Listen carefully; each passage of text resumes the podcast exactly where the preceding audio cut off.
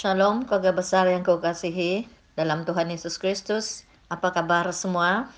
Kita puji Tuhan karena kita tahu dan yakin bahwa Allah Bapa sentiasa mengasihi kita dan beserta kita memelihara kita semua. Dalam perbualan kita sebelum ini, kita telah melihat Titus bab 2 dari sudut pembentukan kerohanian dalam rumah tangga.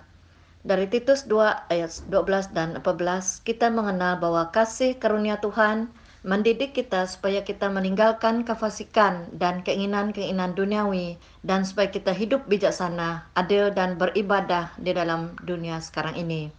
Tuhan yang membebaskan kita daripada segala kejahatan, menyucikan kita dan menjadikan kita miliknya sahaja, serta menjadikan kita rajin berbuat baik kita menyingkap bahwa pembentukan kita adalah satu oleh kasih karunia Tuhan dan yang kedua rumah tangga atau keluarga kita lah yang menyinari pembaruan itu agar Tuhan dimuliakan. Itu yang telah kita lihatkan daripada buku Titus pasal 2.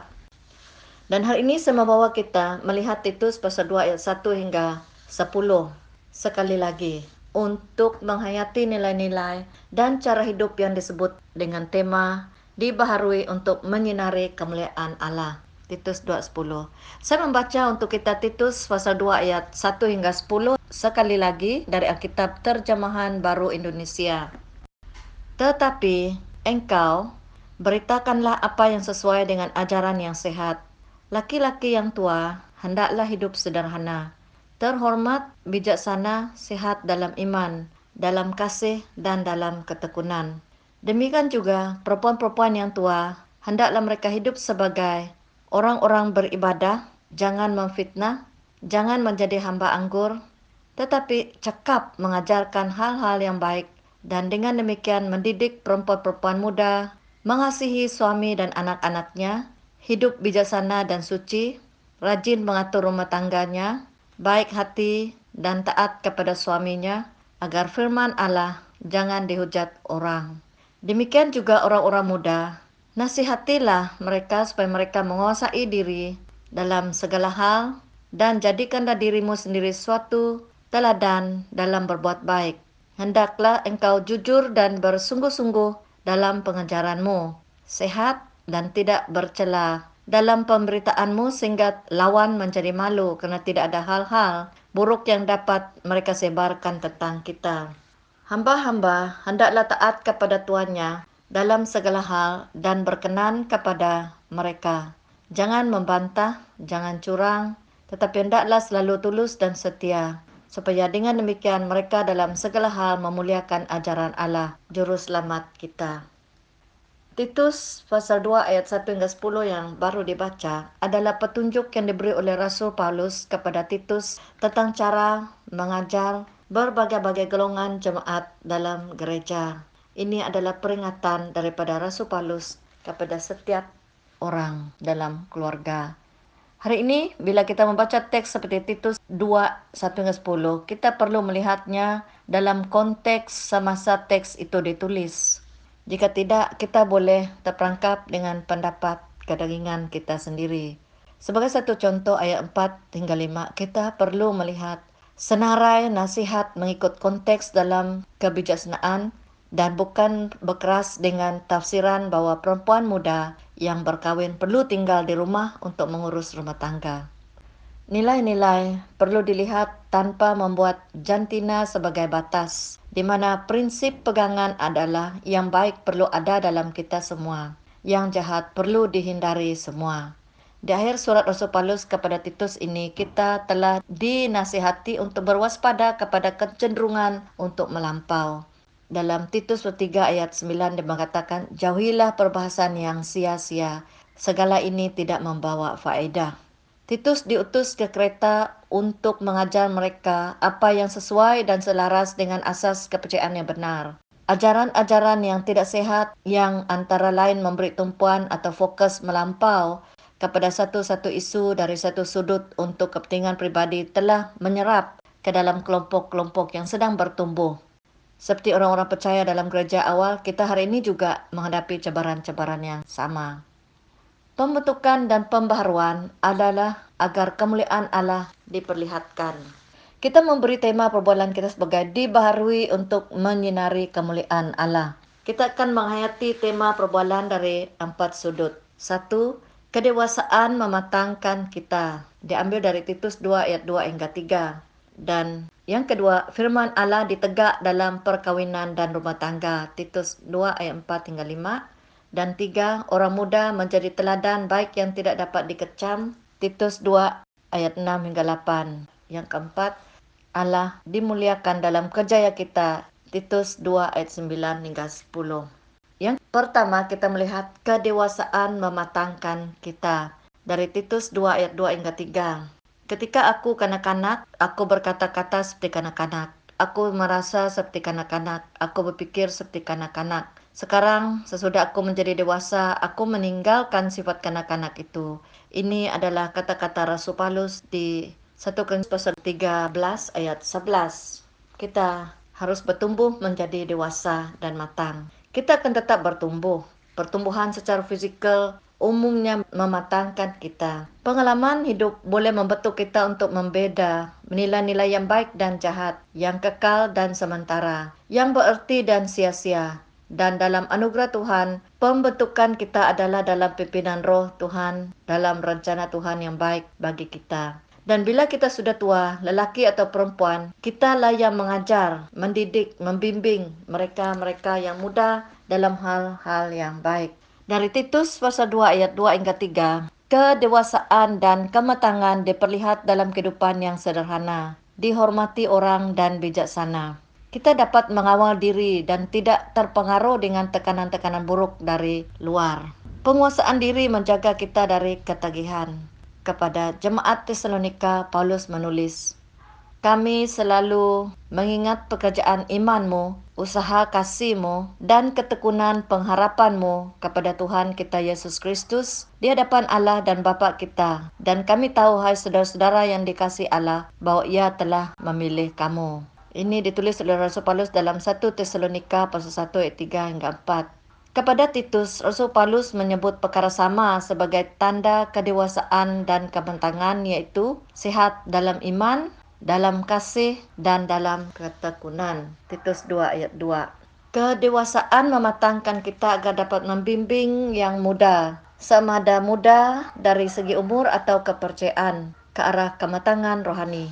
Kita dapat mendengar dan dapat mengenal pasti suara roh Tuhan dalam kehidupan mereka yang muda agar diarah kepada firman Tuhan dan peka kepada bisikan Roh Kudus. Yang kedua, firman Allah ditegak dalam perkawinan dan rumah tangga. Titus 2, 4 hingga 5. Perkawinan dan rumah tangga kita adalah bukti kasih anugerah Tuhan. Anda boleh ulang dengar perbualan kita sebelum ini yang berkaitan topik-topik ini. Topik-topik berkaitan terdapat di podcast Hadapan Takta Kasih Karunia di host oleh Anchor.fm dan boleh didengar di beberapa platform. Antara topik yang saya galak anda untuk ulang dengar ialah bagian dua dalam siri Oh Mama Saya Mau Kawin. Menghormati kekudusan perkawinan. Di situ kita telah menghayati Efesus 5 ayat 25 hingga 26 dan memberi fokus kepada kekudusan sebagai perkara yang kita perlu kenal bagi mengerti tujuan perkawinan itu proses pengudusan terjadi dalam rumah tangga. Dalam surat Rasul Paulus kepada Titus ini, Rasul Paulus memberitahu kita bahwa apabila firman Allah ditegakkan dalam perkawinan dan rumah tangga kita, firman Allah tidak dihujat orang, tidak ada orang yang dapat mencela perkabaran daripada Allah. Titus 2 ayat 5. Jadi bila firman Allah ditegak dalam perkawinan dan rumah tangga Allah dimuliakan. Rumah tangga yang merenung dan mentaati, mempraktikkan firman Allah dalam rumah tangga mereka. Kehidupan rumah tangga mereka memuliakan Allah. Dalam perkara yang ketiga, kita melihat orang muda menjadi teladan yang tidak dapat dikecam. Titus pasal 2 ayat 6 hingga 8. Di ayat 7 kita membaca, Jadikanlah dirimu sendiri suatu teladan dalam berbuat baik. Hendaklah engkau jujur dan bersungguh-sungguh dalam pengejaranmu. Titus berada dalam golongan orang muda. Dia berada di Pulau Kreta dan Paulus mendorongnya menjadi teladan. Kita perlu ingat bahwa dia diutus untuk menetapkan pemimpin-pemimpin di gereja kereta. Dan di ayat 7 Titus diberi tiga perkara asas. Satu berbuat baik, kedua jujur dan yang ketiga bersungguh-sungguh dalam pengejaran.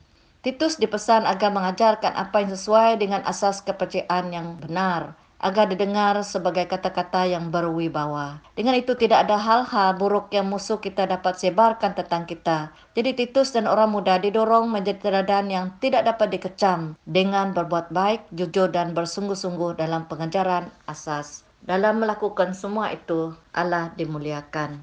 Dan yang terakhir, yang keempat, Allah dimuliakan dalam kerjaya kita. Titus pasal 2 ayat 9 hingga 10.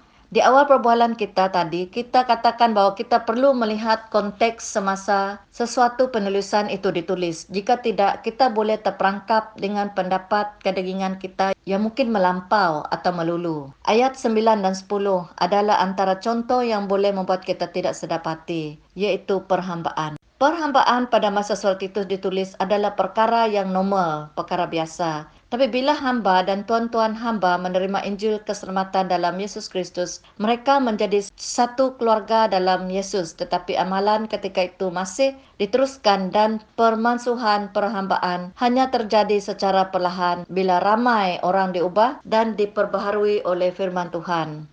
Lagu Amazing Grace adalah antara nyanyian yang ramai dari kita kenal yang ditulis John Newton yang dalam masa mudanya pernah bekerja dalam perdagangan hamba. Setelah menerima Yesus Kristus sebagai juru selamat, dia telah berusaha memasukkan amalan perhambaan. Sehinggalah beberapa minggu sebelum dia meninggal dalam tahun 1807, Empire British memasukkan perdagangan hamba-hamba Afrika. Surat Titus ditulis sekitar tahun 63. Jadi hari ini kita boleh lihat rujukan kepada hamba sebagai mesej yang dituju kepada semua kita yang bekerja, apa pun kerja kita. Ramai dari kita bekerja di bawah bermacam-macam keadaan. Rasul Paulus dalam suratnya kepada jemaat Efesus menulis, "Bekerjalah dengan niat bersih seperti untuk Tuhan bukan untuk manusia." Yaitu dalam Efesus 6 ayat 7. Alkitab bersibunyo. Dan kepada jemaat Kolose pasal 3 ayat 23, dia menulis, "Lakukanlah semua tugas dengan sepenuh hati, seolah-olah kamu melakukannya untuk Tuhan dan bukan untuk manusia." Bahasa Malaysia bersih berita baik. Dan kepada Titus, Paulus menulis bahwa kita taat, tulus dan setia agar orang-orang yang melihat kita dalam segala hal memuliakan ajaran Allah, juru selamat kita. Allah dimuliakan dalam apa pun yang kita kerjakan. Allah dimuliakan dalam kerjaya kita. Untuk menyimpul perbualan kita, saya membawa kita mengimbas kembali perkara yang telah kita sentuh. Kita telah melihat Titus 2 dan merumus bahwa pembentukan kerohanian terjadi dalam rumah tangga dan keluarga kita kerana kasih karunia Tuhan. Dan pembentukan adalah bagi memperbaharui kita agar Tuhan dimuliakan. Pada hari ini kita telah melihat Titus 2 ayat 1 hingga 10 sekali lagi dari empat sudut. Satu, kedewasaan mematangkan kita. Dua, firman Allah ditegak dalam perkawinan dan rumah tangga. Tiga orang muda menjadi teladan baik yang tidak dapat dikecam. Dan empat, Allah dimuliakan dalam kerjaya kita. Mengimpulkan perbualan sebagai kita dibaharui untuk menyinari kemuliaan Allah. Haleluya, mari kita berdoa. Bapa Surgawi, kami bersyukur untuk firman-Mu yang kami sudah renungkan pada kali ini sekali lagi. Tuhan, banyak nasihat yang telah diberi oleh Rasul Paulus melalui buku Titus ini kepada kami hari ini. Tuhan tolong kami ya Bapa agar kami terus dibaharui oleh firman-Mu untuk menyinari kemuliaan Engkau ya Allah melalui kehidupan kami. Tuhan tolong kami agar kami terus menjadi dewasa, bertumbuh dan menjadi matang untuk kemuliaan nama Engkau. Dan biarlah dalam rumah tangga kami firman Allah tetap ditegakkan, direnung dan ditaati agar Engkau dimuliakan lewat keluarga dan rumah tangga kami. Dan kami berdoa untuk kami anak-anak muda agar kami terus bangkit menjadi teladan yang baik yang sehingga tidak dapat dikecam dalam semua kehidupan kami. Bapa kami berdoa dalam kerjaya kami di mana pun kami telah diletakkan dalam hidup kami, dalam tugas kami agar Tuhan membaharui kami agar kami juga bangkit menjadi sinar, membawa kemuliaan bagi nama Engkau di mana kami bekerja dan bertugas. Kami bersyukur ya Bapa, kami terus istiharkan setiap ahli keluarga jemaat kami, keluarga besar kami terus dilindungi, dibaharui oleh firman-Mu yang mengajar dan mengingat dan menegur kami. Terima kasih Bapa, karena kami percaya Engkau hadir dalam setiap keluarga-keluarga kami. Memelihara, membantu, menolong kami dalam apa pun keperluan kami. Kami doakan yang bersedih Tuhan terus hiburkan mereka. Tuhan, kami berdoa yang sakit Tuhan lah penyembuh. Yang sedang bergumul apa masalah pun Tuhan terus memberi jalan keluar. karena hanya kepada Engkau kami bersandar dan berharap. Terima kasih Bapa di dalam nama Tuhan Yesus kami berdoa. Amin. We'll be right back.